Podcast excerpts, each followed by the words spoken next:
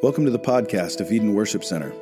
We believe that God has perfectly revealed himself through Scripture alone, and that salvation comes by grace alone, from faith alone, in Christ alone, and that everything is for the glory of God alone. So as we study God's unchanging, inerrant word together, ask God to open your eyes, to open your eyes to see yourself and your own sin clearly.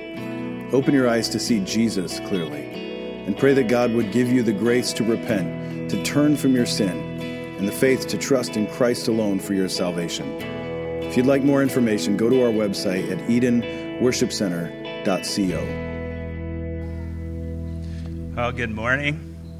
It's uh, yeah, good to be here with you all this morning, and and um, just wanted to start by just saying thank you for all the ways that you support Jen and I and our ministry with Every Tribe, and Uh, the ways that you encourage us and and um, financially support us, all those things. We couldn't be uh, serving the Lord in Northwest Ontario without um, all of you having our backs, and and we definitely feel that, and it's it's definitely overwhelming at times to just realize how many people are um, supporting you and praying for you, and and that's one of the things that just kind of spurs you on in ministry. So um, so thank you again. And if you would just, uh, I want to begin by praying. And if you would just pray with me. Heavenly Father, we thank you, Lord, that your word is uh, a lamp unto our feet and a light unto our path, Lord, that, um, and that it doesn't, your word doesn't go out void, Father, but it accomplishes what you send it forth to do. And Lord, we just pray that your word would uh, just accomplish your work in our hearts and in our lives, and that we would see your glory um, on display through your word. And Father, I just I pray that you would just give me grace as I communicate, and I pray that it, I could communicate clearly, and that you would be lifted up, and that your people would be built up in Jesus' name. Amen. So, yeah, the title of this message is Seeing the Glory of God. What propels us to say, "Here I am, send me"? And so that's the argument I'm going to make throughout this sermon. And so the fuel for us being able to say, "Here I am, send me," is seeing God, having a clear vision of God. And so I'm just going to start with a little uh, story as an intro here. In twenty ten, the uh, New York Times reporter um, was interviewing Steve Jobs. And he said, um, he, he he told Steve, he said, "Your kids must love love the iPad, right?" Um, and Steve and Steve Jobs actually told the reporter, he said, "They haven't used it." He said, "We limit the amount of technology our children use at home." And so, a man by the name of Walter Isaacson, writing Steve Jobs' biography, asked him if there was any special reason for that. And Jobs said, uh, the fan- and he said, well, he actually went in the home and observed like how they lived together and kind of just how they were a family together. And he said that um, the family focused more on history or reading, as well as activities that had to do with technology. He said, every night, Steve insisted on dining at the big kitchen table, talking about history and a variety of other things. No, no one ever took out an iPad or computer. The kids didn't seem addicted uh, to their devices. And so, interestingly, this is the practice of Bill Gates as well, like having a low-tech home. And yet these are the guys that have created so many things for us to use, so many gadgets to hold our attention, and yet they don't use them in their homes.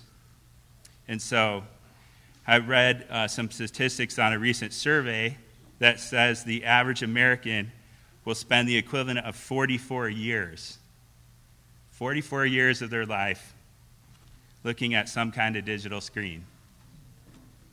And so that number keeps rising, though. And so, and the reason I say that, the reason I tell those stories is that a big theme in the prophets and the Old Testament prophets is we become like what we worship. We become like what we fix our eyes on. And so if we worship idols of gold, or of wood or silver or gold, like we become like them. Like those idols can't, they can't uh, see, they can't hear, they can't think. And so when we fix our eyes on idols and worship them, we become blind, we become deaf, and we become unable to think like them because we were reflectors. We don't have any light in ourselves, um, but we reflect the light of the Lord. Like we, we were made in his image, and we're, we're meant to behold him. We're meant to look at him. In fact, in scriptures, the word behold is used one thousand five hundred thirty-two times. And it's usually a command statement. It's usually something like, look at this thing. It's really important. It's a really, this is a really important thing. This is a really important thing I'm about to do. Pay attention to what I'm doing. Pay attention to what I'm saying.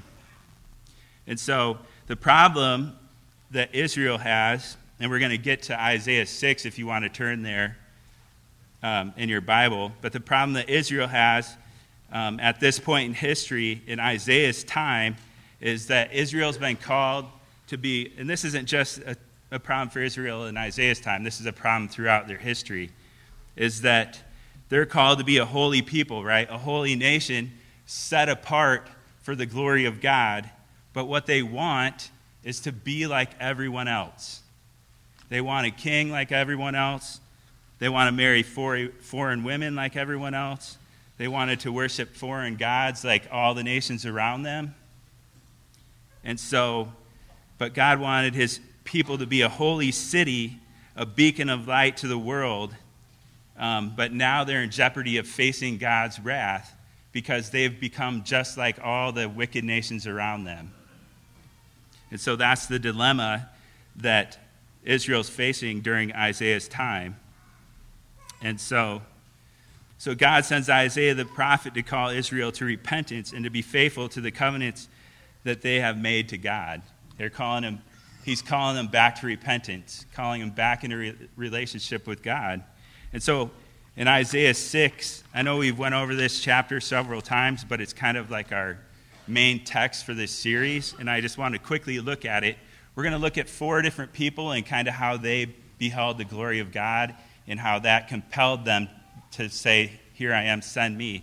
And the awesome thing is I could literally write this sermon like four or five more times and just plug four different people in, and it's it's still true. That pattern holds true. And so here we are in Isaiah six, verse one. In the year that King Uzziah died, I saw the Lord sitting upon a throne, high and lifted up, and the train of his robe filled the temple. Above him stood seraphim. Each had six wings. Uh, with two he covered his face, and with two he covered his feet, and with two he flew. And one called to another and said, Holy, holy, holy is the Lord of hosts, and the whole earth is full of his glory. And the foundations of the thresholds shook at the voice of him who who called, and the house was filled with smoke. And I said, Woe is me, for I am lost, for I am a man of unclean lips, and I dwell in the midst of a people of unclean lips. For my eyes have seen the King, the Lord of hosts. And then one of the seraphim flew to me, having his hand on a burning coal that he had taken with the tongs from the altar, and he touched my mouth and said, Behold, this has touched your lips, for your, for your guilt is taken away, and your sin atoned for. And I heard the voice of the Lord saying, Whom shall I send? Who will go for us? Then I said, Here I am, send me. And he said, Go and say to this people, Keep on hearing, but do not understand. Keep on seeing, but do not perceive. Make the heart of this people dull, and their ears heavy, and, the, and blind their eyes, lest they see with their eyes, and hear with their ears, and understand with their hearts, and turn and be healed. Doesn't sound like a very encouraging thing to have to go do, right? Basically, go make the people not be obedient. Um, and so the first thing I want to look at is how Isaiah saw the Lord. That's how this starts, and that's what that's what transforms Isaiah, um, that he sees the Lord, and he sees himself in comparison to the Lord, right? He says, woe is me, for I am lost. Like, that's not something that anyone has to tell Isaiah at that point. He recognizes how holy God is and how sinful he is and how, in fact, how sinful all the people that live around him are. And so there was no there was no message to Isaiah about him being a sinner. It's like when you see God, you realize how how much, how lacking you are, right? And so, so Isaiah's transformed.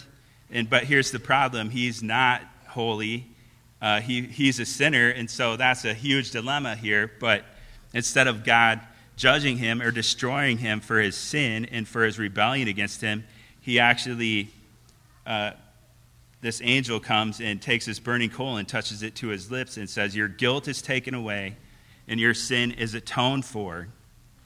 And so, and so we don't, We just see Isaiah responding, right? He's responding to the Lord. He's responding to what he's seen of God. And and this is this obviously isn't something that Isaiah is doing, right? This is the election of God, right? This is God choosing Isaiah, revealing himself to Isaiah, and, and Isaiah responding and realizing who he is and in repentance. Um, and then God says, whom shall I send, and who will go for us? And so one of the things I want to state here is that God, God's not asking a question that he doesn't know the answer to. God knows the end from the beginning, right? He knows Isaiah's going to go. Um, and so I would state that this is actually what we call an, an indirect, uh, it's an indirect question, right? This is a different culture than ours. And so how this works is, um, and how I know this, is up in Canada. The first time we went to Muskrat Dam, we were invited to a feast, a big, huge community feast. And I'm kind of standing over there by where they're cooking the food. And the chief comes over to me, and he starts making some small talk, saying how food's amazing. It doesn't matter how much you have. It always seems to be enough. You know, people will just take less, and there's plenty to go around. And then he kind of he kind of stops, and he's like, kind of looks around, real exaggerated, right? He kind of is like, He's like, I wonder who could pray for our meal. You know, like, I wonder who could do that. or who. And I'm kind of like, I know he was asking me because that's how they ask. They don't, because if he straight up asks me and I say no, then, like, that hurts our relationship, right? Like, I I just uh, rejected him.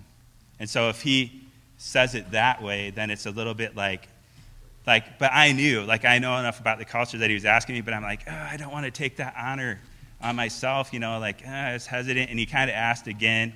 And then eventually he just turned to me and he's like, would you pray for our food?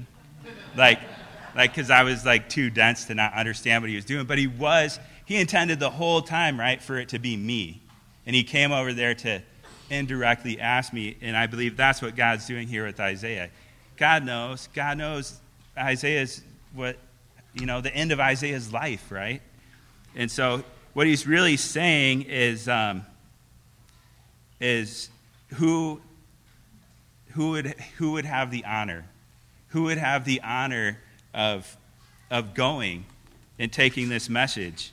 And so Isaiah is responding here um, in worship. He's, he's responding because he's seen the Lord. The Lord has forgiven him, and now he's like, you know what? Like, I'll I'll go. And so, and so now we see Isaiah. He's now one of the only people in Israel who hears and sees and understand what's, what God is doing, right? Everyone else, we read here in verse uh, t- uh, nine, that they're going to keep on hearing but not understanding, keep on seeing but not perceive. Their heart's going to be dull. Their ears are going to be heavy. Their eyes are going to be blind. But Isaiah has seen the Lord, right? And so he's the he's one that, that knows what God's doing. He sees what God's doing. And so, but Israel, instead of worshiping the true God, had traded uh, blindness and deafness for worshiping these other gods. But now Isaiah is going to go with them because he's seen, he's going to go to him because he's seen the Lord. And so, again, my main point. Saying, here I am, send me, is always a response to how much we have seen God's glory and grace in our lives. Like Isaiah's just responding to what he's seen of the Lord. And going in the name of the Lord is an act of worship because Christ first came for us, right? Like we didn't initiate the relationship, right? God came into our world, became a man, suffered and died on the cross in our place for our sins. Like he has taken the initiative. And he's taken the initiative in Isaiah's life, and Isaiah responds appropriately. And and so, yeah, God takes the initiative in our lives too, and so we respond appropriately by saying, you know, like God asking, who would who would have the honor of going in my name? And we can say, here I am, send me. And so I just wanted to share a, a quick testimony about coming to Eden in the first, us coming to Eden in the first place. When we came here, we hadn't went to church in like three years. And it was kind of scary, but uh, we ended up getting to know Eden through some volleyball nights. And then um, when Brandy was in the hospital, we got to know Matt and Jason. And so when we decided, hey, let's go back to church, it was easy to say, let's go over there, because we kind of knew some people. And so my very first Sunday here, um, it was I think it was in twenty eleven. I still need to figure out when we were preaching through Judges here, because the sermon that Matt was preaching was actually the end of Judges, where the, the I can't remember what tribe he was from, but he was on his way to Jerusalem, and he had his concubine, and they couldn't find a place to stay, and a guy took him in, but then some people came in the night and basically beat on the door, and the guy shoves his concubine out the door, and um, and they just kind of have their way with her all night. And he comes out in the morning, and he looks at her, and he said, come on, let's go. We got to get to Jerusalem. And she's like, he kind of like, she's dead. And so, so it was through, the funny thing is now I read like ten sermons that nobody preaches anymore. That's one of them, right? Like online. That's like one of the pre- sermons that nobody preaches anymore. But that was the very thing that I needed to hear, because of how I was treating my wife. And so God convicted me that morning, and it was like this, what Isaiah said here, woe is me. You know, like I'm a sinner. Like I knew like like God was reading my mail, right? And so I was like, well, I think this is where the Lord wants me to go to church, because, uh, yeah, he just used a message that no one preaches to like, like show me his glory, right? And so then it was just, um, we started getting involved in community groups, and um, and then after a couple years, school ministry started up, and I kind of like, I think like the day before it started, or the week before it started, I was like, all right, I'll go. Joe kind of talked me into going, Joe Drake, and I was like, all right, I'll I'll go. And it was, um, it was through that that, uh, My my understanding of who God is coming out of school and ministry was so much more solid than any time previously in my life. Like I had went to a lot of other churches that just weren't teaching me very, you know, solid truth. And um, we actually took a trip to Desiring God Pastors Conference, and we were doing all sorts of things like that, helping with youth ministry, and then going to eventually T four G and CrossCon.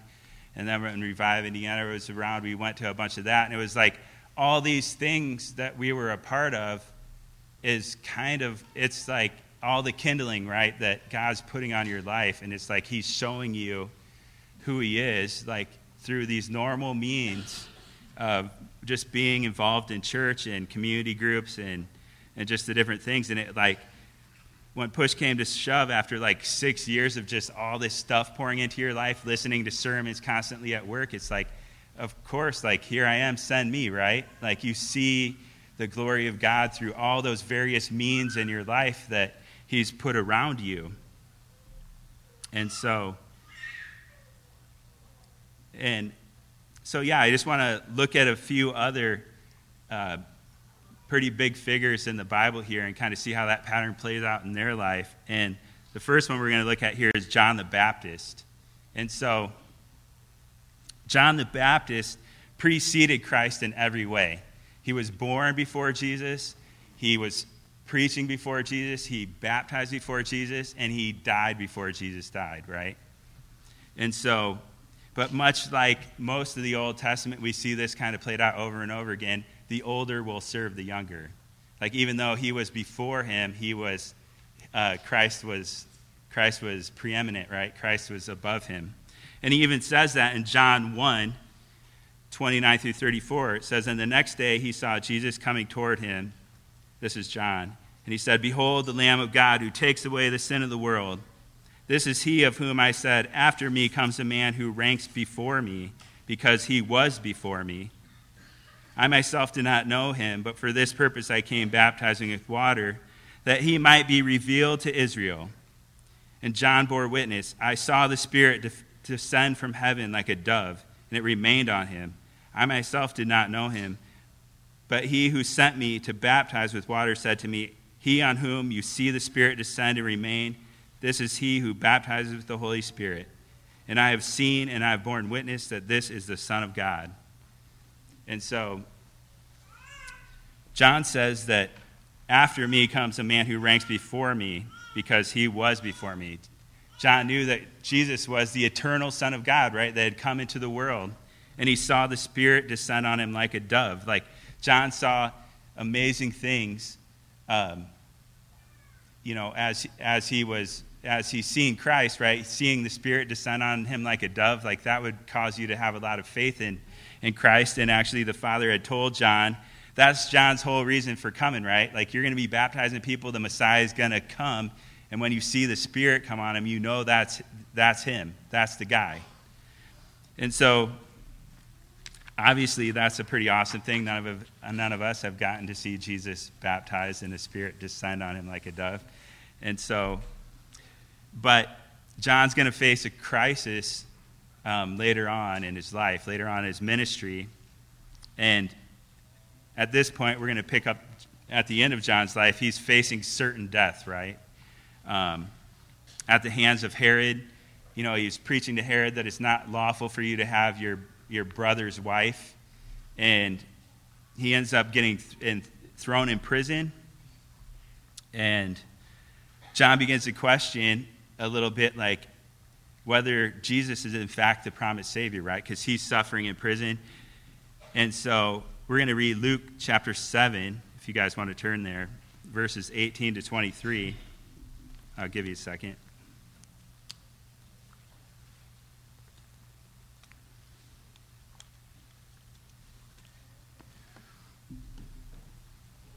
So John knew that Jesus was the Messiah, but now he's suffering, right? He's in prison, and he's He's just wondering, like, is he, like, is he going to rescue me from this place? You know, is he going to rescue me from dying here? And so, Luke seven eighteen, the disciples of John reported all these things to him, and John, calling two of his disciples to him, sent them to the Lord, saying, "Are you the one who is to come, or shall we look for another?" And when the men had come to him, they said, "John the Baptist has sent us to you, saying, 'Are you the one who is to come, or shall we look for another?'" In that hour he healed many people of diseases and plagues and evil spirits, and many who were blind he bestowed sight. And he answered them, "Go and tell John what you have seen and heard. The blind receive their sight, the lame walk, lepers are cleansed, and the deaf hear.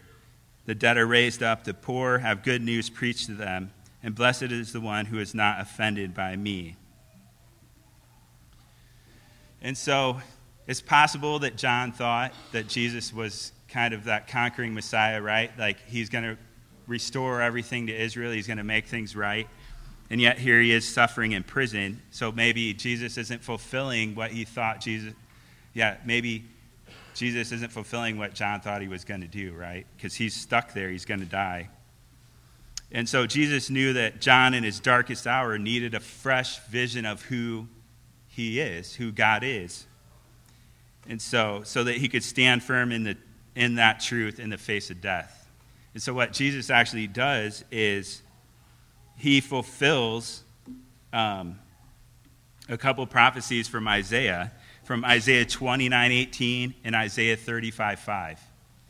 So the, John's disciples come to Jesus, and Jesus does a bunch of miracles, and then he says, tell him, tell him what you saw and tell him what you heard. And Jesus quotes Isaiah. And if there's anyone that knows what Isaiah said, it's John, because he was a He was filled with the Spirit from birth. He's a Nazirite. He ne- never had strong drink touch his lips. He was raised in a very uh, devout conservative community that knew what the prophets had said. And so Jesus is, is saying, look, I just fulfilled all the, I am the Christ. I, I am the Christ. And so then he says, and blessed is the one who is not offended by me. Like, I'm not going to deliver you from this this death, but I am the Messiah. Like, I'm not delivering you from this death like you thought I was going to. And so, so John became like Jesus, the one he worshipped, right? We become what we become like what we worship. Lovingly speaking the truth to his neighbors and dying for it.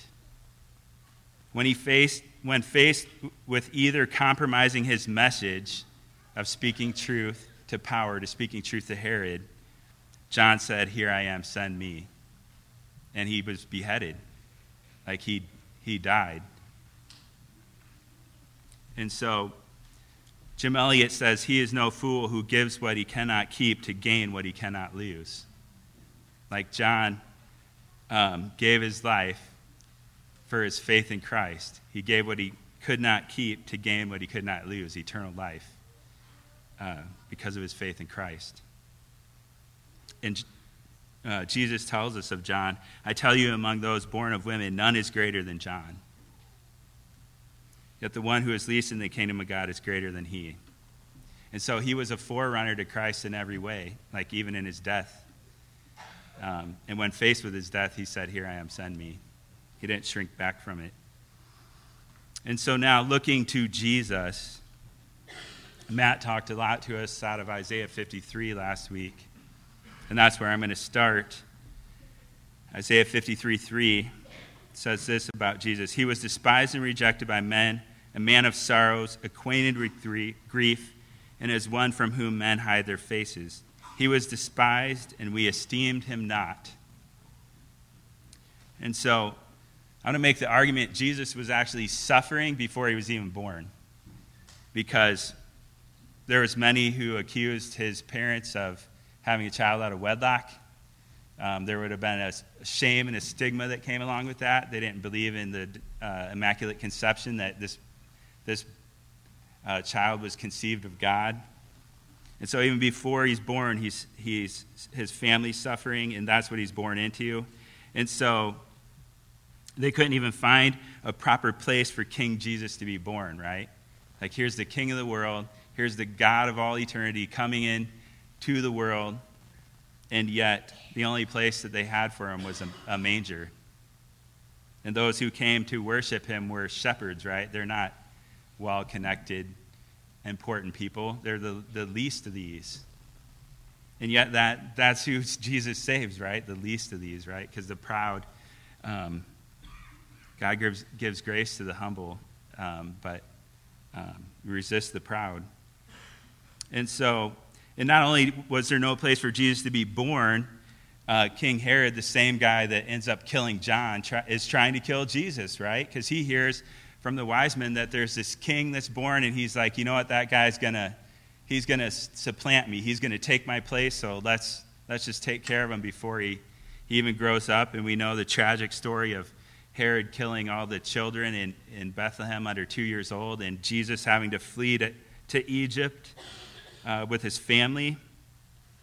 And so, so yeah, it's not, you know, we have all these, uh, we think of all the, the benefit of Christ coming into the world during Christmas, and we celebrate him coming into the world, but it wasn't no cup of tea for him. Like, he was, he's on the run from, like, to, you know, as a baby, you know, fleeing for his life. And so, but we see how Jesus, him, even Jesus himself, has a clear view of his Father. Many times we see these experiences that Jesus has where Um, we saw one at his baptism, right, where the Spirit descends on him like a dove. And the mountain of transfiguration, um, this is my son in whom I'm well pleased, listen to him. And that wasn't for Jesus' benefit, right? That's for the disciples' benefit. Jesus knows who he is. And we often see Jesus retreating to lonely and solitary places to pray. Like Jesus was continually seeking the face of his Father in the face of a lot of difficult ministry and stiff-necked people that he was going to preach to that weren't listening to him. Like Jesus would take those and cast those cares on his Father. And that's where we find him in this section we're going to look at.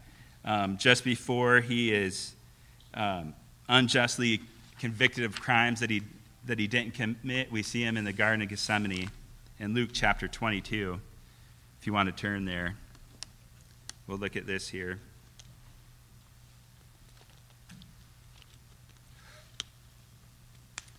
Luke twenty-two thirty-nine, and he came out and went, and he came out and went as was his custom. This was a customary place that they would go all the time, to the Mount of Olives.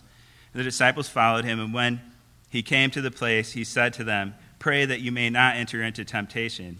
And he withdrew from them about a stone's throw and knelt down and prayed, saying, "Father, if you are willing, remove this cup from me. Nevertheless, not my will, but yours be done." And there appeared to him an angel from heaven, strengthening him. And being in agony, he prayed more earnestly, and his sweat became like great drops of blood falling down to the ground. And when he rose from prayer, he came to the disciples and found them sleeping for sorrow. And he said to them, "Why are you sleeping? Rise and pray that you may not enter into temptation." And so it's amazing here that we see Emmanuel, God with us, like suffering in prayer, needing to be strengthened.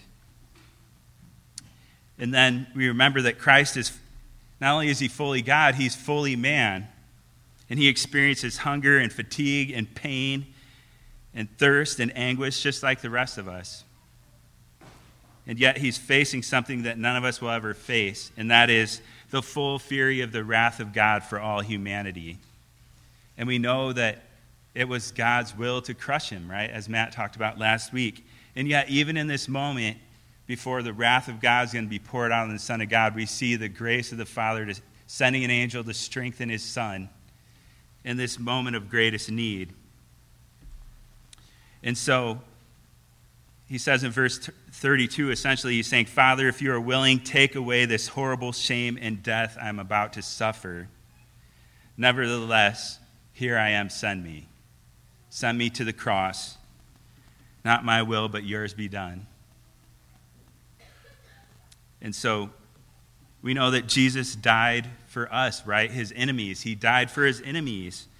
He died for his people, and he, he died a shameful and brutal death, even though he had committed no crime, right? The just for the unjust. The just died for the unjust. He didn't do anything wrong. He was completely innocent. He could have defended himself, but he didn't, because he knew that's what he had to do. He had to go to the cross to absorb the wrath of God, so that we could be forgiven of our sins. It's called the great exchange, right? He takes God's wrath, we get God's grace. And so, I want to jump to Hebrews twelve. Hebrews twelve one. Go ahead and turn there.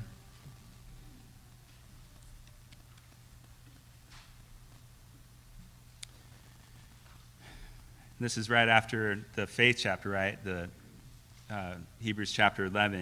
It says, "Therefore, since we are surrounded by so great a cloud of witnesses, let us also lay aside every weight and sin which clings so closely, and let us run with endurance the race that is set before us, looking to Jesus, the founder and perfecter of our faith, who for the joy that was set before him endured the cross, despising the shame, and is seated at the right hand of the throne of God.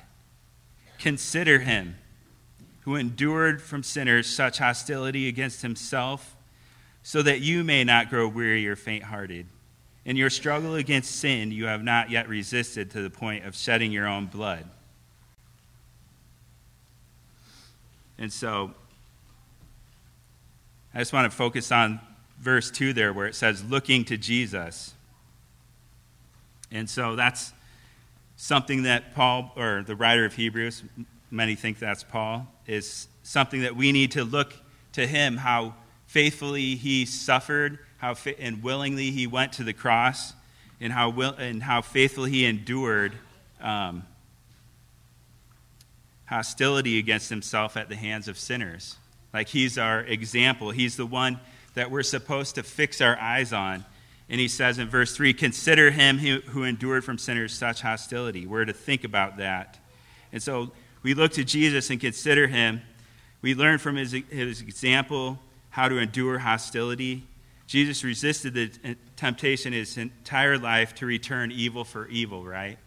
Like, and he was obedient to the point of death. Like, he obeyed to the very end. He went to the cross. Um, he didn't try to save himself by his own hand. Even when Simon Peter cussed off the guy's ear, he's like, you know what, I could call down legions of angels right now to deliver me from this moment. But he knew that he had to go to the cross. And so he didn't try to save by his own hand. And it says, for the joy set before him, he endured the cross. He knew what the, co- the cross would accomplish. Salvation for mankind, glory for the Father, glory for himself. And so, and so he endured the shame of the cross because he, and he considered it joy because he knew what it accomplished. And so how do we look to Jesus here? It says, looking to Jesus, considering him. Like, how do we do that? If if we if our saying, here I am, send me, is relationship is directly related to how much we've seen of God, how do we do that? And I would first say that we, um, like, he lives, right? We can look to Jesus because he's alive. He's seated at the right hand of God. Matthew twenty-eight twenty says, and behold, I am with you always to the end of the age. That's probably the most comforting verse to me as a missionary. Like, no matter what hard thing I'm going to go into or anything that I don't prepare for, that I don't feel prepared for, I know that that he is with me. And so I can fix my eyes on him at any time. Like, he's omnipresent. And so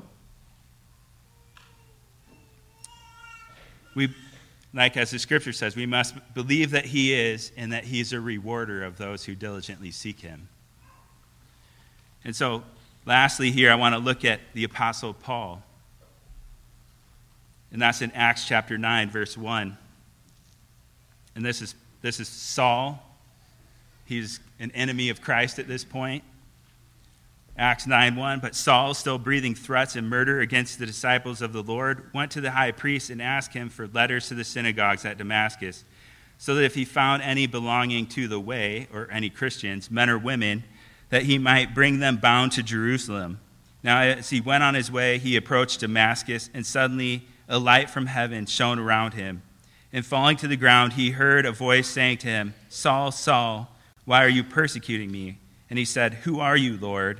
And he said, I am Jesus, whom you're persecuting. But rise and enter the city, and you will be told what you are to do. And so Jesus appears to Saul. He blinds him. He ends up sending him to Ananias, and Ananias is afraid, like, I can't go pray for this guy. Don't you know who this is? He's been uh, uh, giving consent to, he had been the one who they cast Stephen's clothes at his feet when they when they uh, stoned him to death. And now he was going to lock up more Christians. And so Ananias doesn't want to go pray for Saul that he would be healed of this blindness. But in verse fifteen of chapter nine, he says, But the Lord said to him, Go, for he is a chosen instrument of mine to carry my name before the Gentiles and kings and to the children of Israel, for I will show him how much he must suffer for the sake of my name. And so, so basically, Jesus sees Saul and he says, there he is, send him. Saul has nothing to do with that, right? Saul's going to persecute more Christians. He's going to throw throw a bunch more of them in jail. He's going to go put these heretics down. And yet Jesus chooses Saul to be the apostle to the Gentiles. And he's transformed from an enemy of Christ into an apostle. And so, yeah. How would Paul endure all the suffering for the name of Jesus that Jesus is promising that's going to happen? Paul had seen Jesus. He had a clear view of who he was, and Paul knew how much he himself had been forgiven through Christ. And that was what that's what would sustain Paul in difficult ministry. He had he had given consent to Stephen's death. He was the greatest of all sinners. In First Timothy one fifteen through seventeen says, this is Paul writing to Timothy. He says, "The saying is trustworthy and deserving of full acceptance, that Christ came into the world to save sinners, of whom I am the foremost. But I received mercy for this reason, that in me, the foremost, or the worst, Jesus Christ might display his perfect patience as an example to those who were to believe in him for eternal life." This causes Paul to worship at this point, and to praise God. "To the King of ages, immortal, invisible, the only God, be honor and glory forever and ever. Amen." So Paul knew that he was the worst of sinners. He knew that God, how much God had forgiven him. He literally was the worst. He had Stephen, a man full of the Holy Spirit, put to death. But Paul became like the one who he, whom he worshipped, right? Loving his enemies to the end. In response to Jesus' mercifully saving Paul, Paul said, "Here I am, send me." And Paul's own people hated him after that. They tried to destroy every church that he planted. They stoned him to death, left him for dead, thought he was dead. He wasn't. And they eventually put him to death because he appealed to Caesar, because they just kept pursuing him and pursuing him and pursuing him. But this is what Paul said about his people in Romans nine. "I am speaking the truth of Christ. I am not lying. My conscience bears witness in the Holy Spirit that I have great sorrow and unceasing anguish in my heart. For I could wish that I myself were accursed and cut off from Christ for the sake of my brothers, my kinsmen according to the flesh." Like, he says, you know what? I love my people so much, the people that hate me, that I would I would rather that I would go to hell and that they could go to heaven. And so the only way that Paul could love his people that much is because he knew who Jesus was and how much Jesus had forgiven him when he was he was an enemy of Christ, killing his people.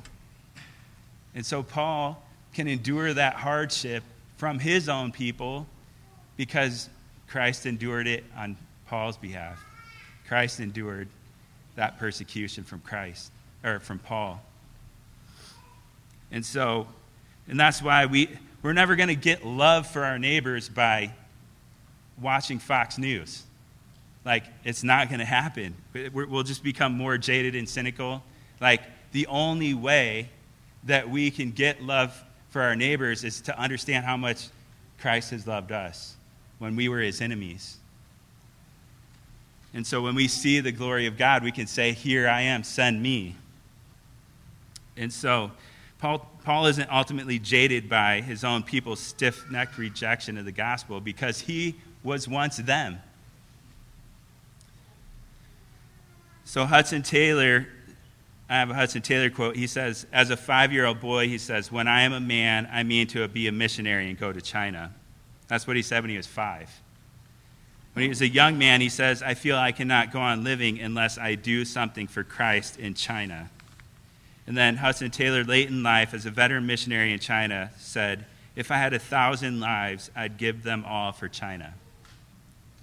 And that's super convicting to me when a lot of times I don't want to give one life for the First Nation people in Ontario, right? It's so easy to get jaded by the sin and the just constantly doing the same thing over and over again, right? And you're seeing the, the people destroy their lives. And you're like, is this worth my life? But you know what? God in Christ has been patient with me, right? Like when I was his enemy, he died for me. And so,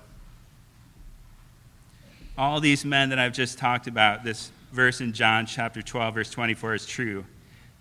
"Truly, truly, I say to you, unless a grain of wheat falls to the earth and dies, it remains alone. But if it dies, it bears much fruit.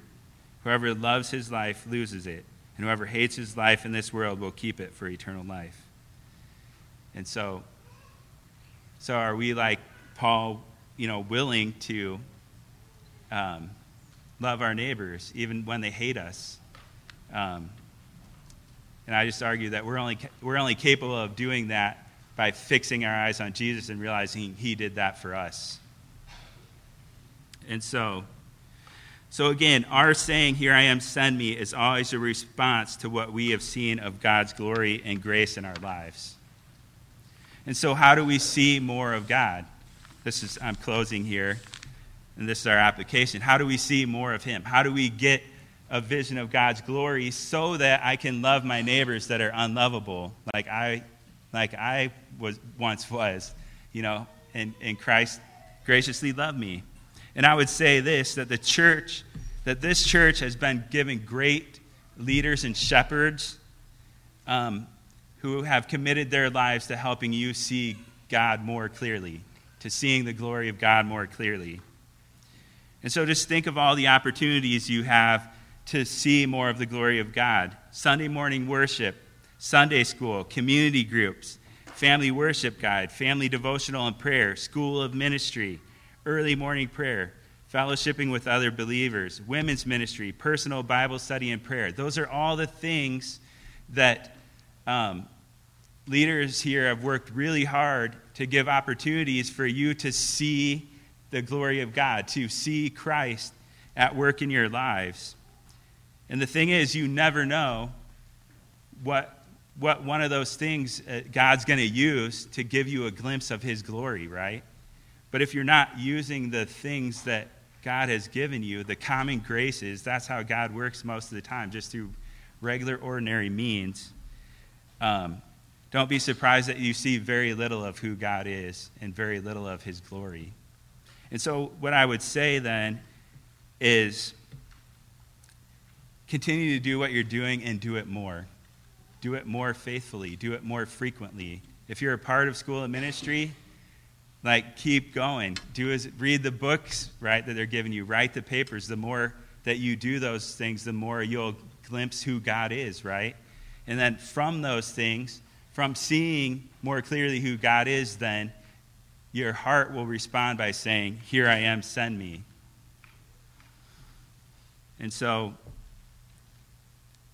use the means that God has given you, that God has placed here, and be and be faithful in those things. And God will God will show you himself. He's a rewarder of those who diligently seek him. And so in closing, I just want to, to say a few lines here from a song. And this is what, again, back to beholding, right? To seeing God.